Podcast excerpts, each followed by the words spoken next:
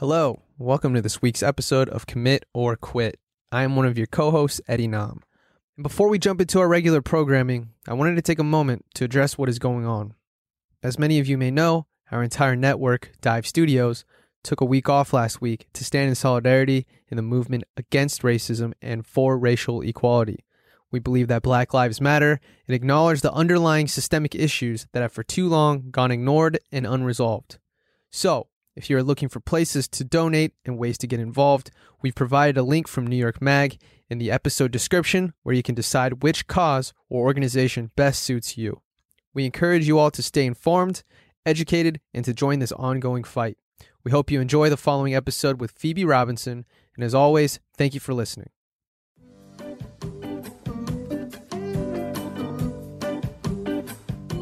What's up, Commit or Quit family? This is Eric Nam. Yo, yo, this is Eddie Nam. Welcome to the show. This is a show where we decide if we're going to commit to a show and watch it or quit it because we hate it. So uh, today we have another very special episode. We have a guest joining us today. Her name is Phoebe Robinson. Yeah, yeah. yeah she is an incredibly talented friend of ours. Uh, she is a stand-up comedian, writer, actress, um... like multi-hyphenate. She does everything. Like literally she does everything. Writes books, best-selling author. Um, and we've become good friends over the past year. And so we asked her to join us and to suggest a show to us today. So today we're talking about this show called Insecure. And um, I really enjoyed this conversation. I enjoyed the Phoebe. conversation. It right? was a nice change of pace. It was a totally different T V show, and I just thought it was overall really, really great. Yeah, so I think you guys are going to really enjoy this episode.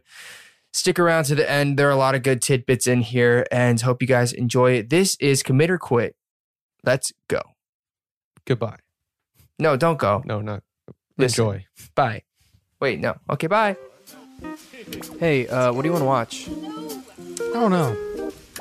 Oh, I actually heard this is really good. What do you say? Should we commit or quit?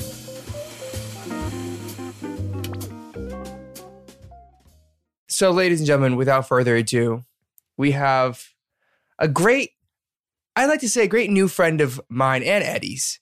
And since we've known her, she is such a pleasure to be around, to, to work with, to have random conversations with. And so I'm so excited to have this seasoned veteran of comedy, of writing, of acting, of podcasting here with us today. Everybody, please welcome the incredibly talented Miss Phoebe Robinson. What's up, Phoebe? Hi. Do people even know who I am? I feel like my my footprint is like very negligible, but thanks for having me on. No, Phoebe, everybody knows who you are. And if they don't, that's on them, not on you. So Facts. Welcome to the show. Also, by the way, you have like multiple legs up on everybody because you've you've spoken with Tom Hanks. So yeah, he's I on mean, my voicemail. That's that's he's the outgoing message on my voicemail. Are you serious? Mm-hmm. Okay. After this, I'm gonna call your phone. Don't answer. Okay. I just want to hear the voicemail. Okay. That's incredible. Um, yeah, he's the best. Well, thanks for thanks for joining us. We're excited to have you. And um, before we jump into all this craziness, how have you been? What's what's been up in this amazing quarantine time? Gosh, this is day seventy. I feel like Bake Bake Off and I, that's my boyfriend, British Bake Off. That's his code name. We were early adopters. uh-huh. We were early adopters to the game. So I feel like the thing that's interesting about being quarantined in New York is like, or like in Brooklyn proper, is like everyone's in apartments. Mm-hmm. So you don't really have like outside space if you don't have a right. balcony, and we don't have one. So we very much are like, you know, it's funny if I like see someone complain about quarantine and they have like grass. I'm like, you have trees, man. Like you are killing the game. It's very true. Yeah. So it's like that sort of thing where I, cause I love like walking around New York City. That's mm-hmm. like one of my favorite things. It's like I run errands on my feet. Like I just love being in the mix of it. So like just being inside, I think is, I'm experiencing the city in a way that I've never have. And I've been here for eighteen years. So it's wow. real, it's bizarre. It's very bizarre. I'm like, I have a new relationship with New York right now. Mm-hmm. What have yeah. you been doing to stay busy? I saw you guys and Bake Off have been making pasta. Uh, yeah. You've been doing a lot of I G Lives. What mm-hmm. else? Have you picked up any new skills? Are you trying anything new? Have you have you improved any of your theatrical or musical performance capabilities? Uh, I've definitely been cooking more. So that's been fun. And sometimes Bake Off and I will cook together, or we'll be like, I got it today, you cook tomorrow. So that's been really nice. Making soups from scratch, pasta, baking things, making flatbreads. I think we're gonna make a lasagna tonight, like a broccoli, Ooh. a broccoli um, with a little bit of ricotta and Parmesan. So that'll be like nice. Sounds amazing. We're doing You're our thing. Us, putting the rest of us to shame. I love that when you said ricotta, you had the finger up like it was in Italian. Ricotta. And it was a little finger tip. um, We're running so out of recipes over here. It's a problem. You know what? I get most of my recipes from um, Apple News has like a food section. And so they mm. usually will list like Good Housekeeping or like New York really? Times. Like I think for the next month, New York Times has all their recipes, or you have access to them for free. So I'm definitely Ooh. like screenshotting those because yeah. I'm not going to pay once this month is up. Um, That's right. I Calm completely down, New York agree Times. With you. Yeah, it's like five dollars a month for recipes. It's yes. Like, I'm not doing that. I yeah, love New York Times, but I'm not doing that. No, thank you. Yeah. That's five dollars of me buying another boba or uh, iced coffee someday.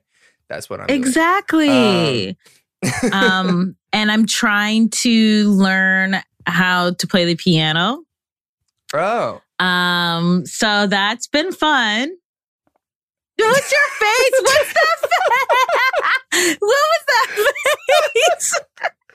No, when you said that's been fun, it was like it was that it was that facial expression of that's been fun, and then you forced the ends of your mouth to go up. No. No, it has been. It's just been, um, I've been derailed because I'm working on a book proposal now. So I haven't oh. practiced the piano in like three weeks. So I feel like I'm kind of like, I don't want to say I'm lazy, but it's just, it's hard to do multiple outputs of creativity. So I was just right, like, right. I you, music is purely just for fun. So I need to do stuff for, for money right now. Right. That's fair. Right. Yeah. I mean, okay. You're working on, I guess, another book proposal. Let's run down briefly. Like, what have you been up? Like, it's hard for me to keep up with the amount of projects that you do because you have so many shows. You're producing. You have a new mm-hmm. deal um, with a new production company called Tiny Reparations, which you mm-hmm. founded. Um, mm-hmm. You are a best-selling author. You you just do everything. You know, last we spoke, yeah. you were coming off tour. Um, yeah. So, what are you working on now? What are some things that we can look forward to coming in the next months or year of, of projects that you've been working on? Yeah. So um, Tiny Reparations started last August, I think. Um, I like l- launched the company while I was like in Edinburgh doing stand up, which was kind of like stressful to launch it in a different country than where you are. Yeah. Um, but technology makes it easy. But it's been good. So like right now we sold one project. So we're, I think we're going to get ready to pitch it out to networks. Um, Congrats. And then I have Everything's Trash, which is based off my last book. That's like, I'm adapting that for a T V series. I'm hoping that I could take that out in June and shop it around. But we're doing like a lot of fun development, mm-hmm. um, which has been really cool. And it's just me, Um, my head of development, Jose Acevedo, and then the lovely Mai Nguyen, who, if you follow me on Instagram, Mai. You know that Mai is an icon. She's truly the most gorgeous, like perfect person I've ever met in my life. And I'm like trying to get her to like move in with me. Oh, really? Yeah. This is the new norm. Why not? Yeah. I like, like my boyfriend and I will go on like realtor dot com or like Street Easy and we'll be like, is this a big enough house that you would consider moving in? I mean, um, look, yeah. it's, it's a very real, real option. Literally, my latest thing is I'm going to buy a farm. That's what I keep telling myself. I'm going to buy a farm and I'm just going to grow fruits and make jams and jellies and wine.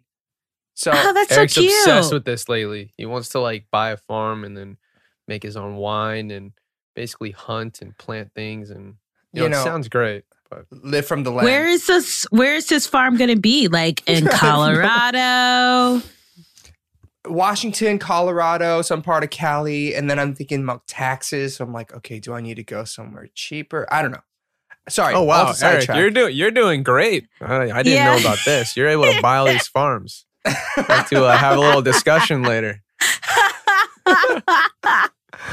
I'm just, it's all hypotheticals, but in yeah. the same way that you're hypothesizing my moving in with you. You know, I'm just saying, yeah. it's it's options.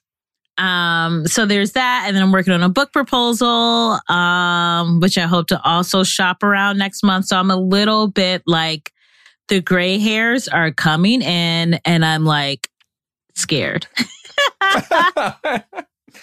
No, you're killing it. You're, you're doing so well. And it's like, it's amazing. And I, I think watching you do these projects is a source of motivation and inspiration for me. Um, because I think... Really? Yeah, absolutely. Because I think it's so cool because for me, what I know is the music side. And I'd say like T V side in Korea and Asia. And then I see how you're maneuvering and all the different things that you have going on concurrently. And I'm like, oh, wow, she's doing it in such an interesting and different way. How do we learn from how she's building and emulate that? And so it's been really, really fascinating to watch you maneuver the waters. And so congratulations on everything. It's really cool. Thanks, Eric. Most of the time, I feel like I'm just not, you know, I'm, I'm flailing and I'm trying and I'm not succeeding, you know, but like when you're in it, it's like, it's hard to see, to have the perspective of like, okay, I'm like moving forward and the process is going okay. It just feels like, ah, like, I don't know, like where my two feet are, you know what I mean? Mm, like mm-hmm. It's tough sometimes for sure. Yeah. I mean, that's, well, you're killing it. And I think the only thing that I can say to that is I feel like for creatives, that's just life. Like for creatives, it's like we don't know what's going to be next and we just have to make it up. And, and it just comes out from wherever our heads are. That's why it's hard. Yeah. Are you um, like writing a new album yet? I mean, I know it's like hard because your last album literally just came out and like mm-hmm. you didn't even get to finish the tour for that. But like, I, I don't know if like being inside is making you want to work on new music or are you still just sort yeah. of like, yeah. I mean, we I have almost an entire album ready to go now that we've written completely in quarantine. Um, so... Yeah, we're in the final processes of like, you know, taking some, like, I think it'll be a Korean album. Um, and so we're taking the right songs, putting them into Korean, saving the other ones for an English album, and then just kind of filtering through what makes sense. So hopefully if everything goes according to plan, there'll be a new album in the summer. Um, and wait, summer twenty twenty? Yeah. That's like next week. like, an, like Eric, to clarify, like an E P. Say, right? uh, okay. Yeah, it's an okay. E P, but album. It's still, but like, look, to me, it's the same thing. An album is what, like eight to ten songs. An E P is still six songs. It's like two songs off from being an album. I'm calling it an album. So wow, um, it's what's the vibe? Is it like sensual? Is it like Rage Against the Machine? Is it like?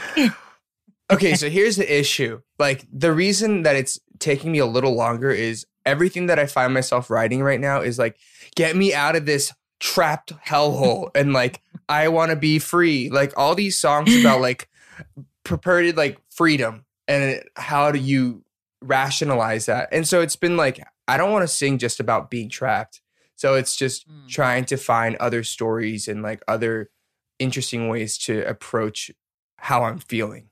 And so it's been an interesting journey, but we're getting there and, um, we'll be fine. It'll be good. It's still been two months though. You know, it's like when people say they're putting albums out in quarantine or building, it's been like a pretty long time so far. It it's has not been. like a something yeah. that's been whipped up. So I'm looking forward to it. There are a couple songs I haven't even heard yet.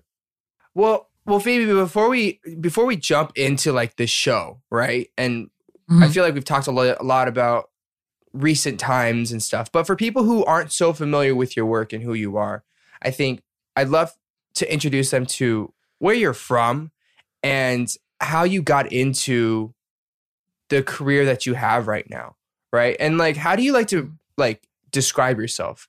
You have so many, you're a multi-hyphenate. So like, what's the best way of when you oh, walk into gosh. a room, it's like, hi, I'm Phoebe and this is what I do and this is where I'm from. What is that version for you?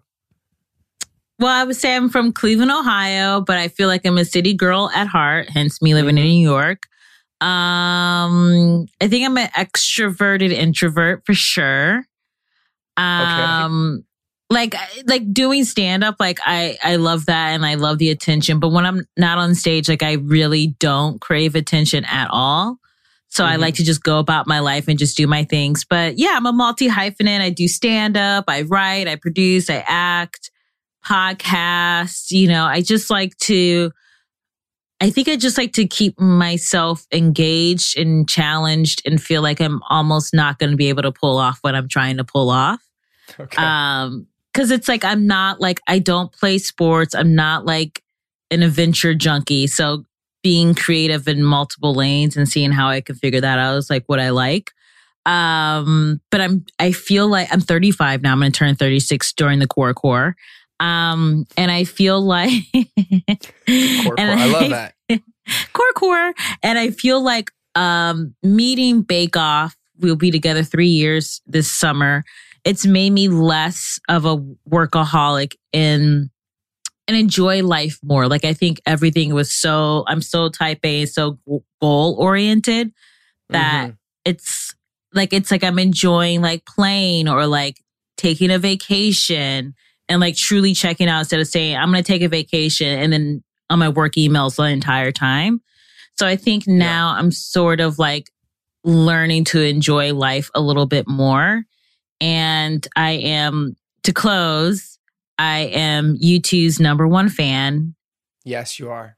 No, I will battle to the death for that title. Um, and I'm like, really? I, so I went to, so this is a quick aside, but I, I took Bake Off to um, Mumbai for his birthday in December. We were going to do like a New York birthday here, but then U two was playing in Mumbai for the first time ever. Right. Oh my gosh. Right. So I was like, let's change your birthday and I'll plan a new trip for India. And he was like, okay. Um, and the other day I was like, babe, you know, like been thinking about this, the core core and like, it's like just made me really like introspective. And I was just like, you know, I'm really glad that we got to go to India so I could see Bono one last time before the quarantine. And Bay was like, that's not the takeaway from this, this time. but he was like, what are you talking about? There's so many other things you could have learned from this experience, but I'm glad you came away with the most important one, having seen Bono one last time. Bono's yeah. incredible, though. Hard. Yeah. To be fair. I'm... That is, that's cool, but I'm also like kind of a crazy person. My boyfriend puts up with a lot. it's it's all of us. I mean, for yeah. people who who have not listened to your podcast, I mean, t- how many times have you met Bono? I've hung out with him like a handful of times. Um, and every once in a while we'll email, but it's usually like he'll send me like a nice like birthday message. And so I like, I cherish the like emails or whatever. Um, mm-hmm. But he's just really like the nicest, like so sweet, so con- like he is so smart. That's the one yeah. thing. It's like, I feel so dumb around him. uh, mm. So I always like make jokes to like deflect from the fact that I'm like not as smart as him. Um, but he's, he's cool. He's like, he's like my hero and I adore him and he's just like the best. That's, yeah. that's awesome. Well, okay. Well, I'm going to put you on the spot now. Like here's, here's another thing though. Not only are you, you know, you have Tom Hanks on your voicemail. You're mm-hmm. good friends with Bono now. You're also like best friends with Michelle Obama. So you got to pick one. Who are you going to choose? What's going to happen? Oh my gosh. I have to choose between the... Th- okay. I'm going to say because my relationship with Tom Hanks is like the... like. He does not remember ever meeting me. So it's like, we could, I, I'm sure of it. It has um, to be reciprocated. Yeah, I agree. Yeah, so we could put him to the side. It's tough because I think what Michelle Obama, like, not only has done for my career, but just for empowering Black women is so mm-hmm. important. Right. Um, and so I just really idolize her. And I think she's so smart and wonderful. And she's so kind and generous. It's, I have to choose between them. You don't have to, but yes. As like my ride or die, like my, like my pretend ride or die. Yeah. Your pretend ride or mm. die. Like pretend like you guys are best friends for life. Who's it going to be? I think I could be more ratchet around Bono and not be judged. and I, I feel like Michelle would be like, bitch, what the fuck is this? Who are you? Yeah, who can you be oh the most comfortable God. Around in quarantine, yeah. essentially? Like, I mean, that's I, fair. Yeah. Like Bono would not, he's a rock star. He's not going to judge. You right, know, right, right. But Michelle's like, she's gone to Princeton. She was a lawyer. Like, she broke barriers. She does not have time for my ignorant ass. So, uh, which makes sense. That makes total sense. I, I remember the first time or one of the times that we were hanging out, you were like, have you met Michelle? And in the back of my head, I was like, Michelle, Michelle, like, who? And then I was like, there's no way she's referring to Michelle Obama. But you're like, oh, like Michelle Obama. And I was like, what are you talking about? In what world is that a casual, like, oh, have you hung out with Michelle? And then she, Phoebe goes, oh, she would love you. Like, you guys would be great friends. I was like, yeah, right. It, I, uh, and I just, like, walked away. Phoebe, let's be very clear here. I'm having you on this podcast so I can meet Michelle and Bono one day. So I'm just going to throw it out there. That's it. We're having you commit to that. I can make it work. Word. I great, can do it. Great. I'll do it. Okay, great. Um, joking aside, um, I think it's about time we jump into the reason that we're here today is to discuss a show that you suggested for us to decide if we commit to or we quit. And I think uh, I'm actually really excited to to talk about this and also to have you because I think you're you're only our second female guest. And one thing we've wanted to have is more women on the show and Uh, just like more varied perspectives and opinions. And I'm so glad that we went with this show. So today's show is called Insecure, and I'm so excited to jump into it. Um, before we have you kind of make a case for it, Eddie, if you could kind of introduce to us what Insecure is, I think it'd be great. Sure. I'd like to share the H B O synopsis. Creator Issa Rae stars as Issa D, who struggles to navigate the tricky professional and personal terrain of Los Angeles along with her best friend, Molly, played by Yvonne Orji. Yeah. Thank you nice. for, that was a great reading. That was Yeah, great. I feel like I'm getting better. Yeah, I think you improved a lot from last week. I'm. Thank you. There wasn't like a weird pause. I liked it. Um, so Insecure is an H B O comedy drama series. Um, it is recently has been renewed for its fifth season. And it is loosely based on Rae's past web series, Awkward Black Girl, which was two thousand eleven through thirteen. Um, so to break it down for you guys just a little bit, I've only seen the first two or three episodes because that's the concept of this show. But in episode one, we meet the protagonist, Issa D, who works for a nonprofit organization in L A. And uh, she's around twenty-eight, twenty-nine. And she's frustrated with her life. She goes through a midlife crisis or quarter-life crisis. And... Um, It's kind of figuring out, is she happy with her job? She's a little unhappy with her unemployed boyfriend. Uh, and then there's her running into her ex-boyfriend, Daniel. Meanwhile, her best friend, Molly, who's her B F F since college, is a very, very successful corporate attorney. But her dating life isn't the best either. So that's episode one. In episode two, we see Molly, uh, Issa's best friend, uh, trying to find love. Despite all these failed attempts on all those crazy apps, Tinder, OkCupid, Hinge, et cetera, et cetera, and just kind of showing that dating in the digital age is pretty tough. Um, meanwhile, there's another story of Issa kind of coming to coming out into the open with her performing creative side. She starts to rap at an open mic, um, and she and her boyfriend are trying to figure out what their future is like together. Um, and then there's also this subplot of her at work where She's the only black girl in a nonprofit that's supposed to be serving inner city kids that just seems completely out of touch. So there's a lot to unpack in these short two thirty-minute episodes, a lot of different plots going on. But that's kind of the best way that I can explain it for you guys. I hope that gets you to a place of understanding where we're going to jump into this this conversation.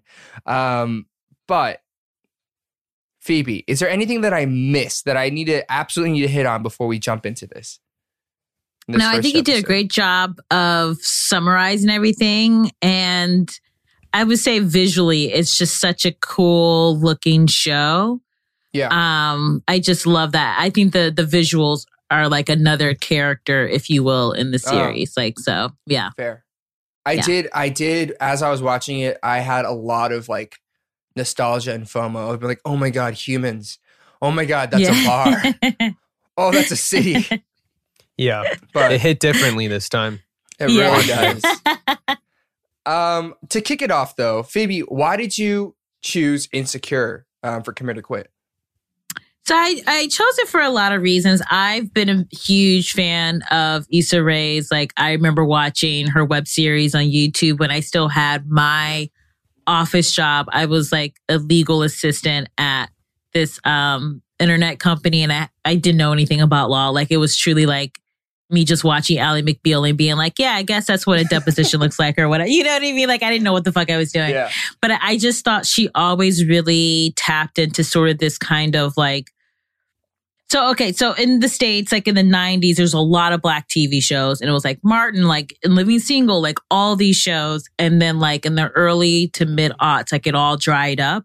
And there weren't really that yeah. many shows. There was like Girlfriends or like Bernie Mac show, but like it really went down by a lot.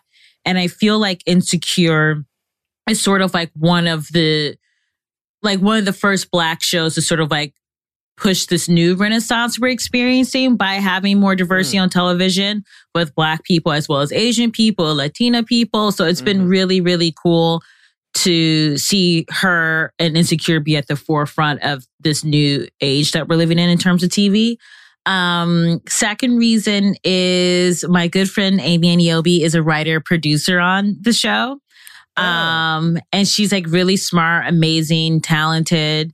Um, and the third reason, I feel like it really sort of, like what I liked about Sex and the City is that it was the fantasy of it all, right? Like Carrie, mm-hmm. like had no money, but always wore like designer clothes. And like, that was funny. She had like these super tight knit, like girlfriends, and they hung out literally all the time, which is like the dream for anyone. But I feel like Insecure is less about the fantasy and more about the reality of like, if you don't have money, like your clothes aren't going to look great. Your apartment's not going to be like perfectly designed.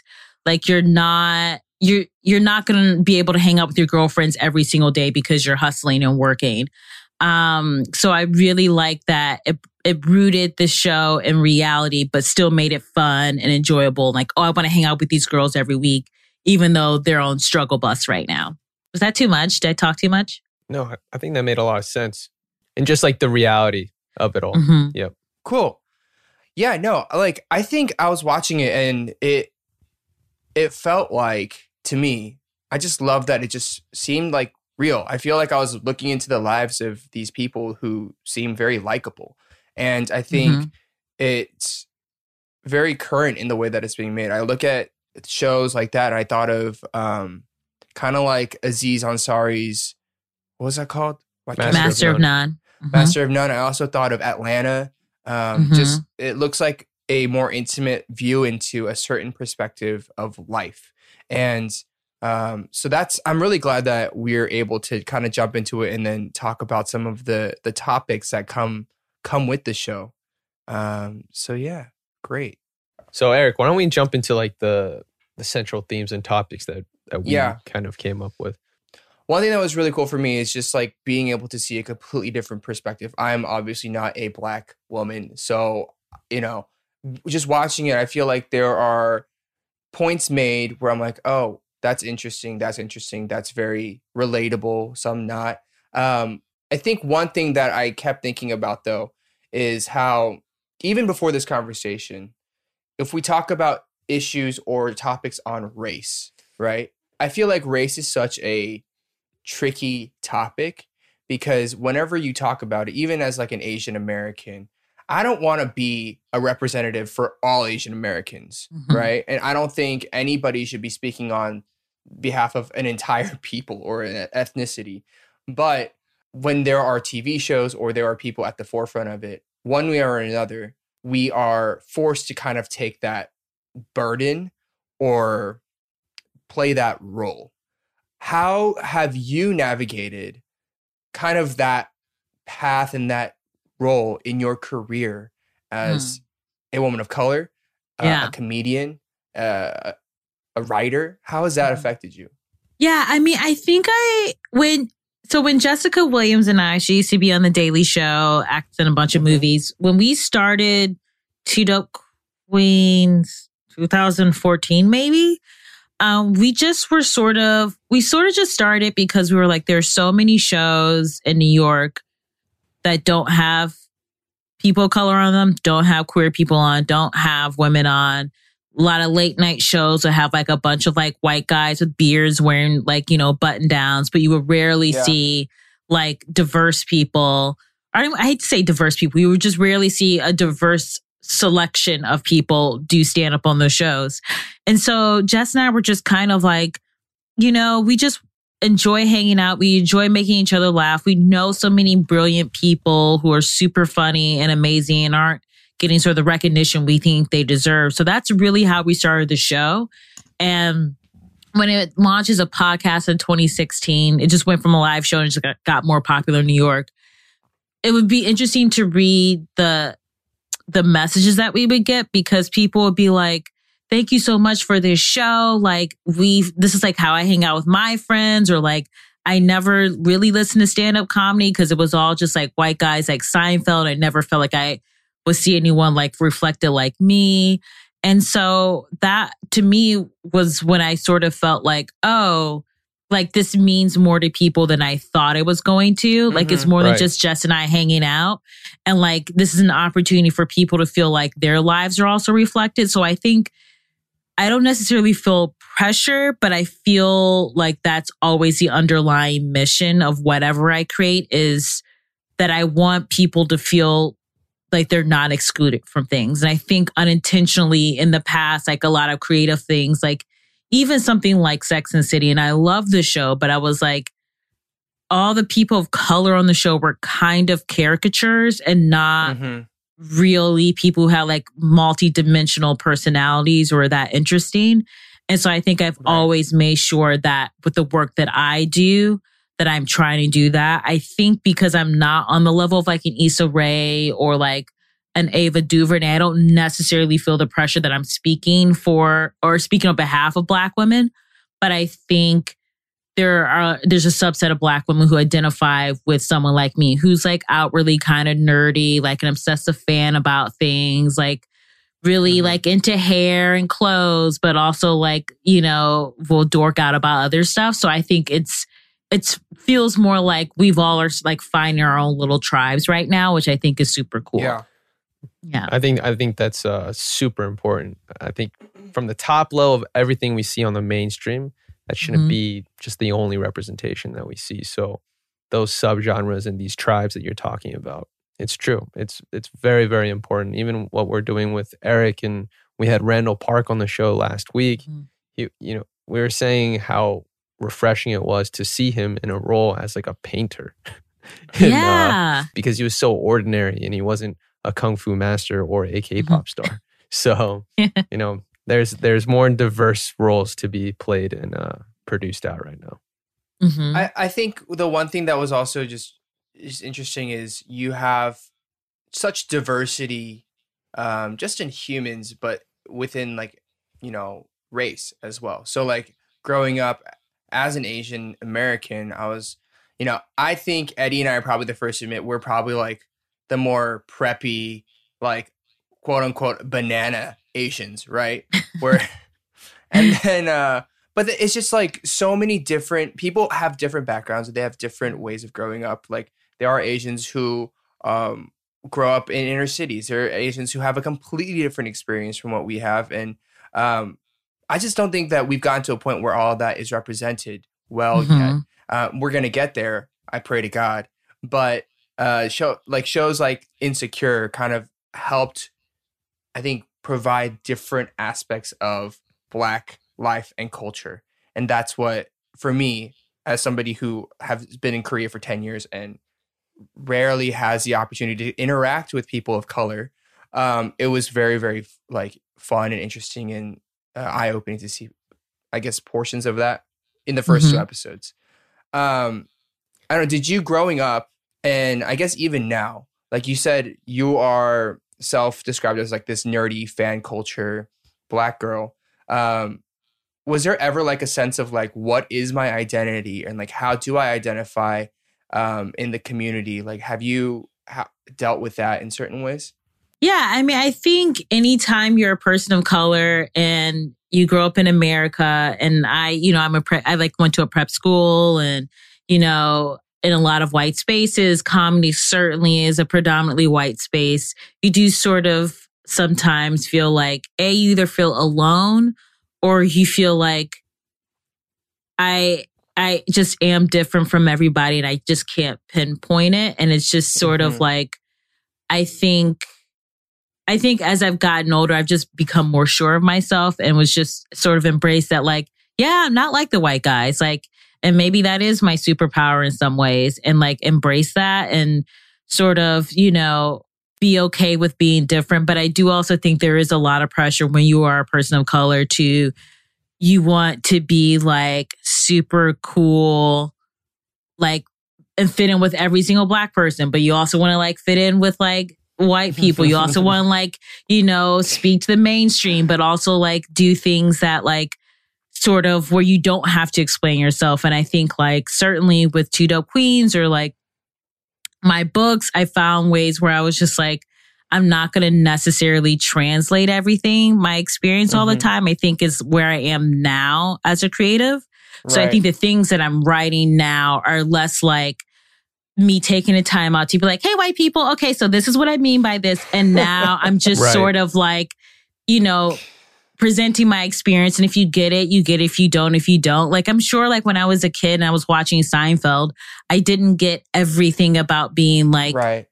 a white guy, but I still got the, you know, there were enough context clues where I was still like, oh, I can identify with like Elaine, or like, if I would totally be George in this situation. So I think now right. what's really exciting is because there are so many different avenues. I think that people of color hopefully feel less pressure to have to explain uh-huh. themselves all the time. Right. Um, but I think it's just a matter of like finding your voice. And I think it's just a matter of like just giving yourself permission to not be boxed in by the definitions that your community has of what it means to mm-hmm. be your particular identity, as well as like what, you know, the rest of the world thinks of you, you know what I mean? Mm-hmm. And so I think like, it's easy to be like, oh, am I, am, am I Black enough? Oh, I don't know. I shouldn't like this, or no, I shouldn't like that, or blah, blah, blah. I, I remember yeah. there's this promo picture that Jess and I took, and we both like listened to rock growing up and a lot of stuff. And she was wearing a Led Zeppelin t-shirt. Um, and I remember we had these trolls on Twitter being like, these these two girls are always talking about like Black culture and like making sure Black voices are heard, but they're wearing a Led Zeppelin shirt. Like, they shouldn't be like, and mm. and I was like, but Black people created rock. What are we, you know what I mean? But it feels uh-huh. like even though we like had a hand in creating this genre, we're like not allowed to listen to it because we're Black women. And so it's that right. sort of stuff where it was just like, I think these arbitrary walls of like, if you are Asian, you are only allowed to listen to this. If you're Latinx, you're only allowed to listen to this. It's like, what the fuck? Like, you just want to enjoy the culture and the art and eat it up, and it all shapes you and it all makes you like who you are. And like, none of mm-hmm. us are this pure thing. And right. I think when we are trying to box, put everyone into one tiny box, we're like not allowing them to be influenced by the world, and we're not allowing them to influence the world. So I think now that I'm older, I'm like, I just wave, I just say what I like loud, proud, I don't care. And mm-hmm. it all shapes me. And I think the stuff that I'm put, putting out, I think is making people feel like they can be themselves too. Was that just a lot of rambling? I'm sorry. No, that was great. I mean, that that's so insightful, because one of the things that I definitely wanted to ask is like, I've I felt it growing up. It's like, am I Asian enough? Am I mm-hmm. like, you know, I've heard Twinkie, I've heard banana, I've heard all these different things. And I'm like, I mean, I don't know. There's moments where I don't feel American enough. And I'm mm. too Asian. Like, it's a split identity crisis thing of like, who am I? What am I? Like, and then at the end of the day, I'm like, I don't know. This is just me. And that's just the way it is. But like, I remember as a kid, like in high school, middle school, like I would have distinctly different groups of friends. Like one was an Asian group of friends. One is a white group of friends. And come full circle, like ten, fifteen years later, people are like, I didn't know you had like Asian friends. And I was like, well, here they are. Because everybody meets up at my concerts. They're like, yeah. How could you not tell us about your Asian friends? Like, I don't know. I felt like they live fifty minutes out. I'm not going to make you guys all drive fifty minutes to meet my Asian friends. Um, so I, I don't know. I always felt like that was something that I had to come to terms with. And I think the way mm. you said it sums it up perfectly. Like, now I'm at an age where I'm like, I don't really care. If you want to be friends, we can be friends. And if you don't think I'm Asian enough, that's fine. But I am Asian. Like, what you going to do think, about it? I, yeah. think, I think media has played a big role in you even making those introductions. Growing up mm. in high school, I was embarrassed of being Korean and the Korean culture and cuisine and music or whatever that was coming out of Korea. So I shied away from it. But after going to college and then our childhood friends meeting more people of color and being like, oh, this is pretty cool. Like, I know how to eat this food.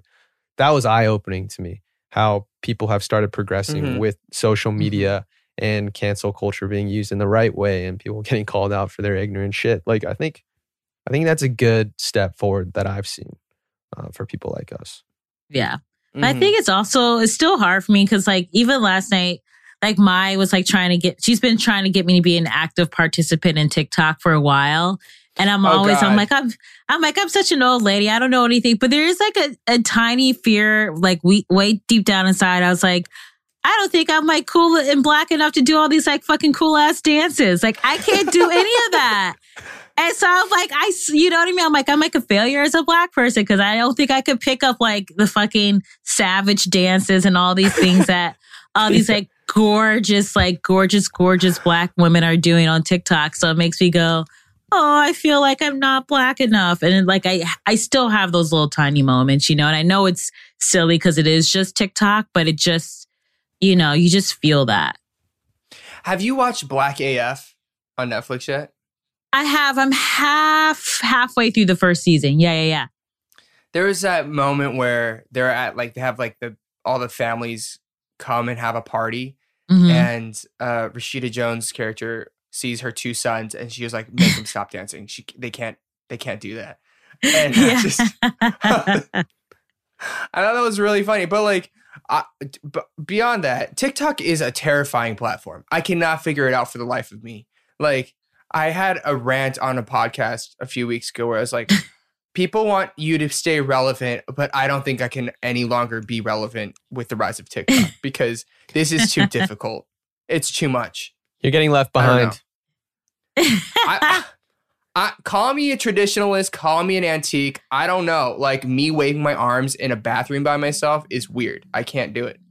Yeah, I. But I think it's good that for the the current generation that's on it, like they have like this. This is their playground. This is their space. And I'm like, you guys have that. I will like go listen to Anita Baker and pour myself a glass of wine. And that's my playground. um, I, I guess uh, when it comes to, you know, back to the show Insecure, when you, we look at uh, Issa and her friend Molly's dynamic, that relationship, um, I thought it was interesting because I guess it's framed in a way where like Molly seems to have everything together.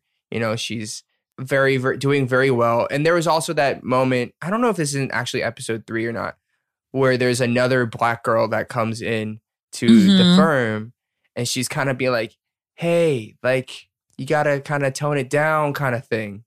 Um, I thought that was just like, Has there have have there been moments, I guess, in your career where you felt like you've had to kind of put a side of you away? You know, like right now we can say like we could be proud of who we are and just like mm-hmm. whatever. But like, you know, I feel like there's also a recent development, being able to be that open and um, accepting of people for just for the way they are. How did you kind of like take that scene and and those relationships in watching the show? Yeah, I love that scene because I think that whenever people of color are in work environments, especially if it's corporate or like super quote unquote like professional, like a law firm, mm-hmm. you definitely are like, oh, well, I have to, I have to turn into a different version of myself. You know, like I'm not going to necessarily be as like, you just don't want any, like sometimes you can feel like I don't want there to be any signifiers that go, that's the black person in the office, you know? So you might like mm-hmm. speak a little bit quieter, or like the kind of food that you have at lunch might be different, or you'll like want to maybe like not style your hair a certain way. You know what I mean? Like, it's just like yeah. a lot of things that go into like being in a work environment and sort of feeling like I want to, I just want to fit in and I don't want to stand out as the black person here because I don't know if that's like A, are they just using me as like the token, or B, are they looking down on me because I'm not like them? So you sort of like dull mm. the edges a little bit, which is kind of like, you know, I think that scene in particular with her telling the intern, hey, maybe like, like tone down your pers- t- personality, like don't be like sassy and loud, because it's like, well, I don't want them to like not take us seriously as professionals. Yeah. And like, that's very true. And I think that like, luckily now that I'm in comedy, I don't really have to worry about that as much, but I definitely do feel when I'm going into pitch meetings, when I'm, you know, talking to execs over at A B C Studios, like I know that I have to prepare like twice as hard and have an answer to every conceivable question. Otherwise, I'm going to be looked at as unprepared. Whereas uh-huh. if I were like a white dude, they would just be like, they ask a question, oh, but you don't have to have the answer now. It's like, I'm never, mm. you know, you hear that all the time. You're like, bitch, I definitely have to have the answer now, you know? Right. And so I love that that scene was like, it wasn't heavy handed and insecure, but it was very right. much like, this is what it's like to work in a corporate environment when you are a person of color and you're trying to move up, and right. the pressures that you feel that maybe your other coworkers don't have to feel because they aren't the same skin color as you. Mm-hmm. I, I think moving from that, like a great time in the show where uh, Issa and Molly feel completely comfortable with each other is when it's just the two of them. It's just mm-hmm. two of them. They can be who they are. They're very just open. They can fend through everything. They are open about their struggles and their emotions. And I think that's probably when we see the most true colors of who they are as these characters. Um, yeah. One thing that I thought was really fun is them diving into like dating in the digital age um, and like these quarter life crises that they're going through. Um, have you been on any dating apps? I know you're in a great relationship with Bake Off for three years, but thoughts on dating apps in general um, and dating as an adult? I mean, I was on some dating apps and like it, I never, it was never a successful for me. And now that I'm in a relation, I am like, Godspeed, you guys. It is rough in these streets. I, I just feel like I just am such a, like, I have to just meet people in person. Like I met Bay at a concert. Like I, I, this whole like looking at a picture, someone summarized themselves in like three hundred words and you deciding whether they're worth your time or not feels so bizarre because people mm. aren't flat summaries and perfect pictures. You know what I mean? So right. it feels like you're not shopping for zucchini. Like this is someone that you like, you know, that you want to like date or like have sex with or just like meet and like hang out. And so I just always, I think that was the thing that I struggled with because I think like on a dating app, you could take your time and compose the right message. Like, there's just mm-hmm. all these things that like aren't what actual human interaction is. So then when sure. you would sometimes meet up in person, it might feel awkward or you might be like, oh, this is different than I thought it was going to be. And it, I, I don't know. So I just think it's really hard to be on dating apps. And like, you know, I just think everyone feels the pressure to be like, I'm the most interesting person. And I go on vacations and I rock climb and I work out and I listen to coolest music and I have the dopest job and my friends are the best and the, the coolest clothes. And there's just a part of me that feels like all these dating apps just make you sometimes feel bad about yourself and go, yeah.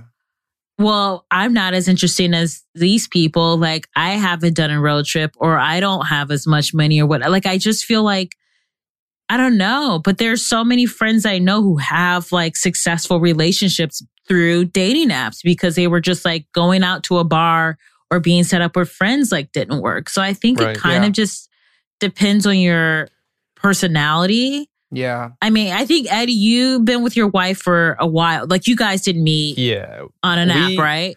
We met each other in high school, actually. But we didn't start dating until after college. But around that time is when the, the social media dating app started happening. So I was closely observing through my friends and the excitement that they felt with all of these options. But I think quickly they realized that having too many options was actually a bad thing. Because mm. even if you have a good date with somebody, you're always thinking there's somebody out there that's better and can make up for that uh, lacking of a characteristic that you're looking for, rather than building a relationship over time, mm-hmm. right? Um, I looked into a lot of this in college, and I thought it was fascinating how like our parents' generation um, and just a little bit older than us, they were always hooking up with people uh, that were just within close proximity of them. Neighborhoods, schools, jobs, um, whatever it is. It wasn't just this like, let me set a fifty mile radius and see who mm-hmm. loves soccer. um, it just seems too easy. And we've, mm-hmm. we've spoken about this as well. There's a beauty in uh, meeting someone, even through a mutual connection, and mm-hmm. uh, taking the time to to respect that introduction and, and the moment you met and cultivating that relationship. I don't think there's really time with that in uh, these dating apps. From what I've yeah. observed. Yeah. What about you, Eric? Because you're like, you're pretty famous. Like, I just imagine that it would just, I think you are. Like, I think it would just be, I think it would be hard to date when you're famous because you're like, are you dating me for me or for what you right. think I am? Right. You know? I mean, it it is complicated. It is hard. I've had issues in the past where it's just like, it's it's like, oh, you're nothing like, like you seem on T V. I'm like, well, what do I seem like on T V? Like, yeah. And it's, I mean, I don't like to, th- I think that I'm pretty straightforward when it comes to on and off screen. I think it's like pretty much the same, but I think when it comes to entertainment, there's always, it's always an exaggerated version of yourself, I feel like. And, um, and that's where it's like, well, this is just the way I am and I mm. hope you can deal with it. And, and, It's dating apps freak me out. Like, I refuse to download one. Um, mm-hmm.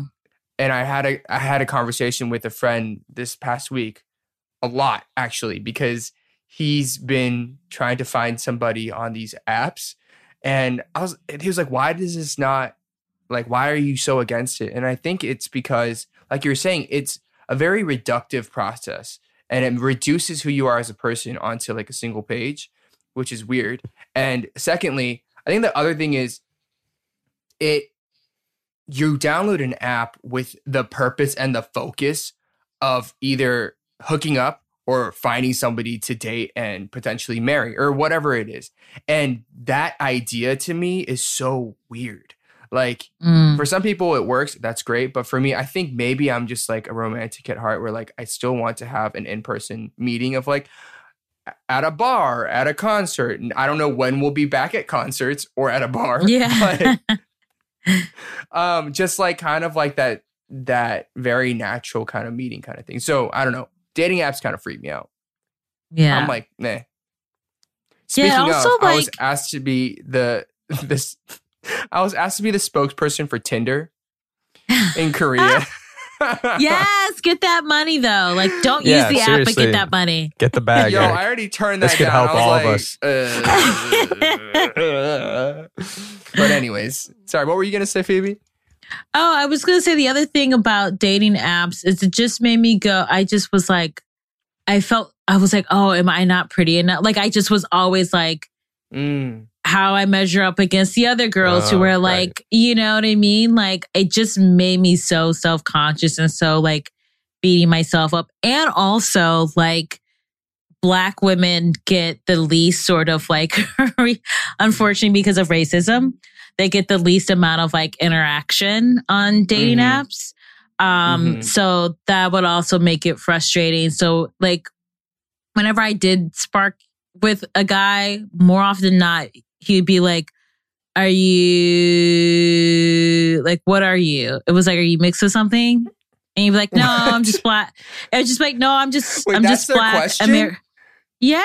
Like you'd be talking for a little bit and whatever, wow. you know, it's so fucked up because it was like, well, they don't want to date like a Black girl. It's like, are you mixed with something else that would be like more sort of appealing? And so it's just very sort of wow. frustrating to be like, that was like the thing where I was like, I don't want to be on this anymore. I'm like, this is all subtly racist. Like I'd rather just be horrifically single or maybe like joyfully single then like have some guy try and be like, can you please not be one hundred percent like Black American because like that's not like attractive. Like it just was uh, such a fucking bummer.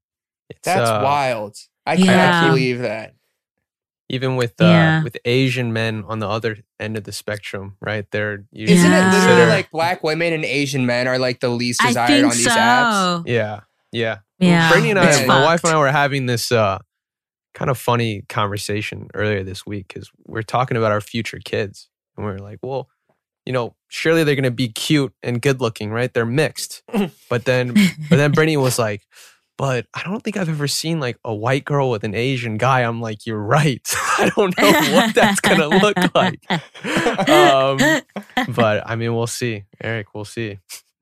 I mean, no, it's, they're going to be beautiful and it doesn't matter. Like, who cares? You know? Yeah. Um, yeah.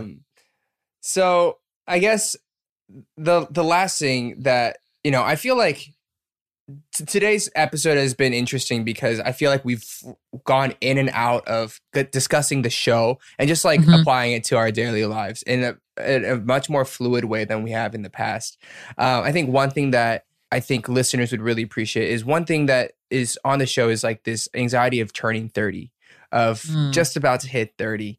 And as somebody who is into their thirties, um, looking at this show and connecting with it, what were some of the insecurities that you may have had at thirty? And just like, as somebody who's just killing it right now, what is your perspective on age and uh, how people can deal with it? Yeah, that's a great question. I think being thirty-five now, I think I just know myself better mm-hmm. and trust my gut more yeah. and entertain drama less. I think it's like one of those things where it's like, you don't have to have dramatic friendships. You don't have to have drama-filled like relationships for your life to be interesting. If anything, that's soul-sucking. And like uh-huh. toxicity, and it, it gets in the way of you actually living the life that you want to live. But I mm-hmm. think, you know, because so much of like, whether it's like movie, T V shows, like even, you know, when you're growing up as a kid, like if you're a little girl, you're like six or whatever, you're in the playground and a boy punches you, that means he likes you. Like that's the stuff that you're told. So it, to me, I'm always like, it's no wonder that like literally every straight girl I know has dated douchebags because we're all taught like dysfunctional behavior is like what you should aspire mm. towards because you being so amazing will change them. So then it puts the onus on the woman to be like this like gorgeous, like life-changing presence in every guy's life. And then if he doesn't change, then that also reflects poorly on you.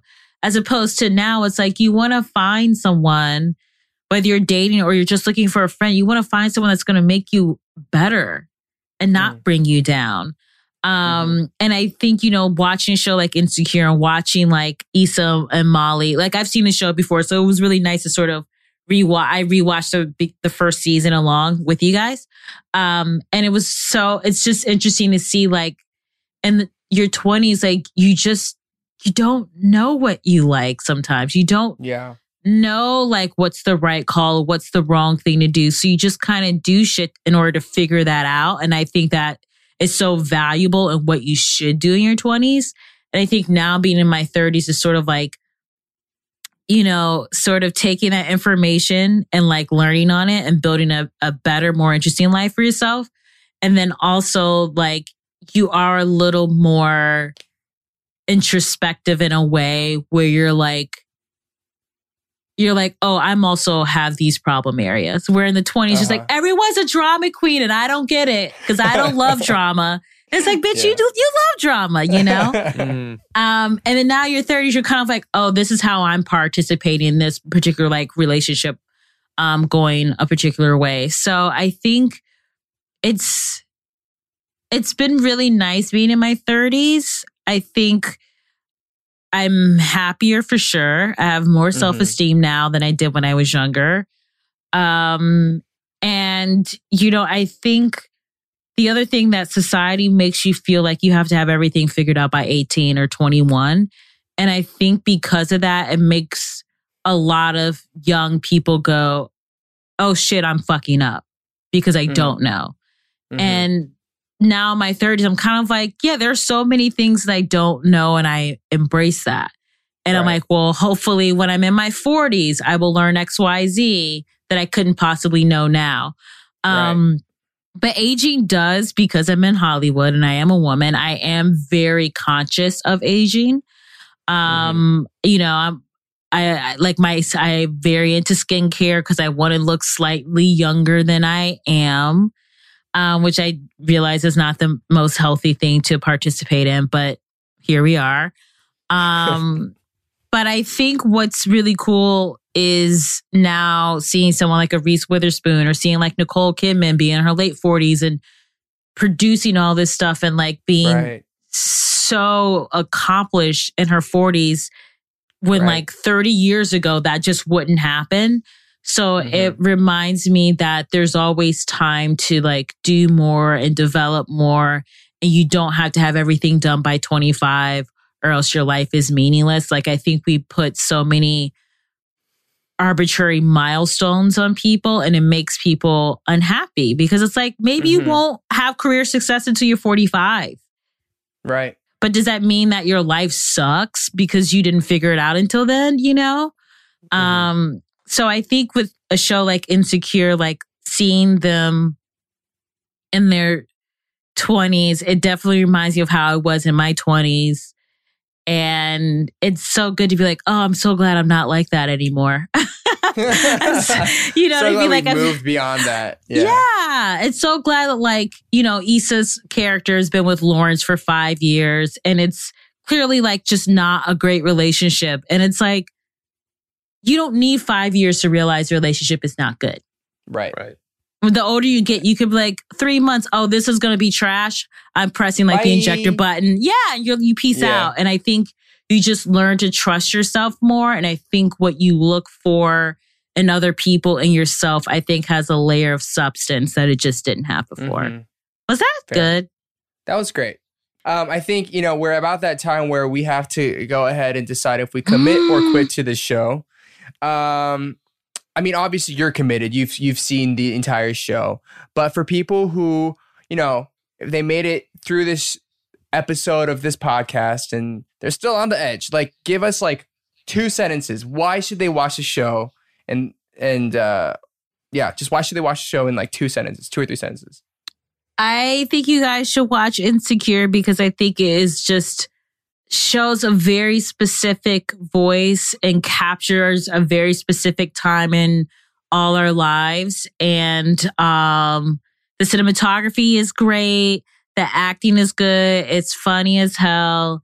And I think if we want things to change, we should support these shows that have people of color just right. being themselves. Like, I, you know, we don't always have to be like slaves or like dealing with adversity to be of interest mm-hmm. or of worth or of value. Right.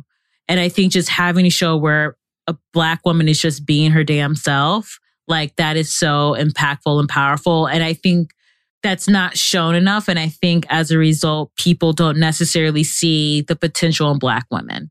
So mm-hmm. maybe watching the show might change how you feel about Black women. And that could be really fucking cool. Right. There we go. All right, Eddie, what do you think? Commit or quit? Yeah, this this is a strong commit for me. Um, I've been looking forward to checking this show out. I've actually gotten to know one of the actors in the recent uh, season, Alexander Hodge. Um, mm-hmm. Had dinner with him and I've been following him and he's been really blowing up. And when you recommended this, I was very excited. But the writing I thought was key. The acting, the scene in the first episode after the the stand-up goes wrong and they're just mm-hmm. barking at each other left and right. I was like, this is hilarious. Everybody's so good at their roles. Um, and I agree to the most important part, um, just having more representation in roles that we haven't seen before that, that may be just very, very normal. But again, it's not uh, the sexiest story to tell or the most controversial. Like, this is just real life. And so I'm glad for Commit or Quit.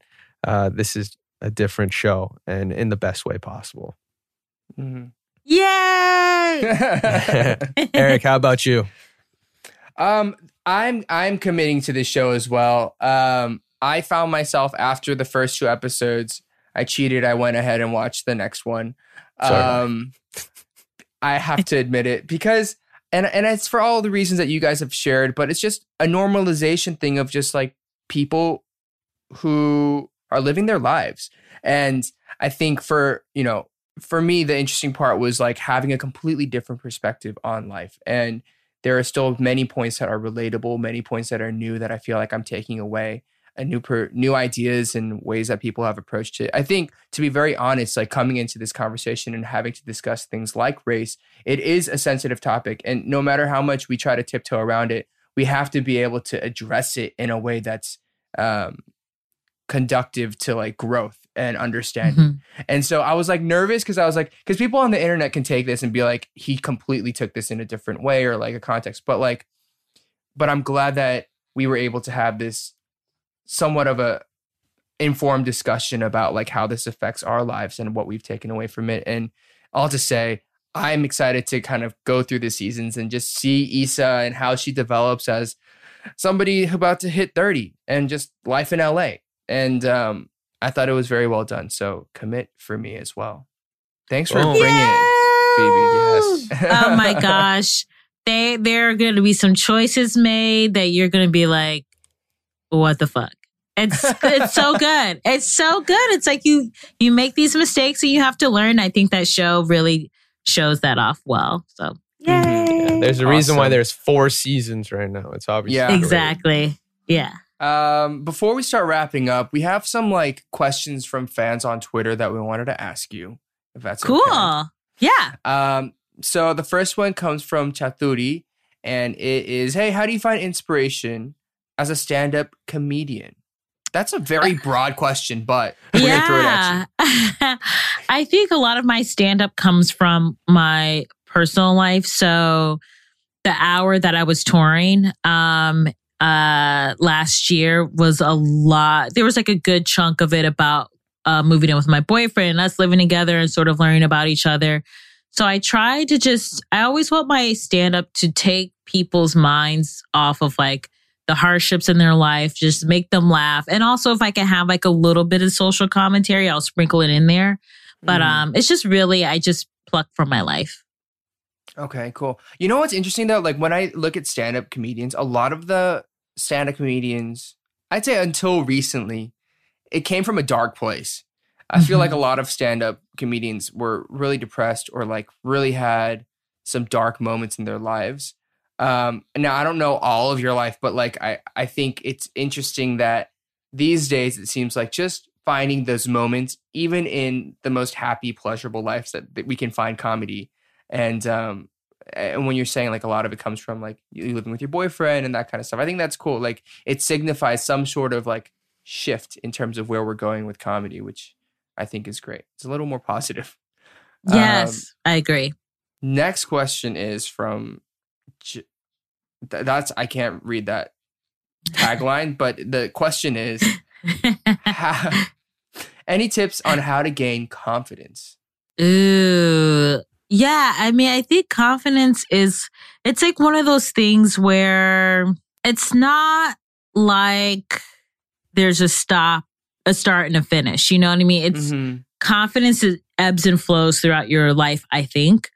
Um, and so I, what I have worked on is A, surrounding yourself with people who are going to reinforce that confidence. I think a lot of times people unwittingly are around people who are either a reflection of how they feel about themselves or, well, they have these two good qualities, which makes up for this bad thing that makes me feel terrible about myself. So I think mm. surrounding yourself with really positive, supportive people is one thing. I think second is like learning to trust your gut through trial and error. Like I think a lot of times you lack confidence is because you don't know if you necessarily believe that you have the agency or the authority over your own life. Mm-hmm. Um, and then the third thing I would say, confidence is sort of like, I think sometimes when we talk about confidence, it's like, it means I don't give a fuck about anything or anyone's mm. opinion. I just do whatever.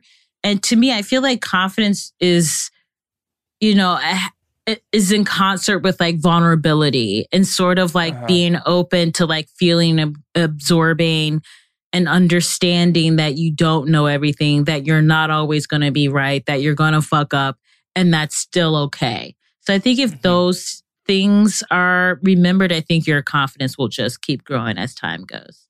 Amazing.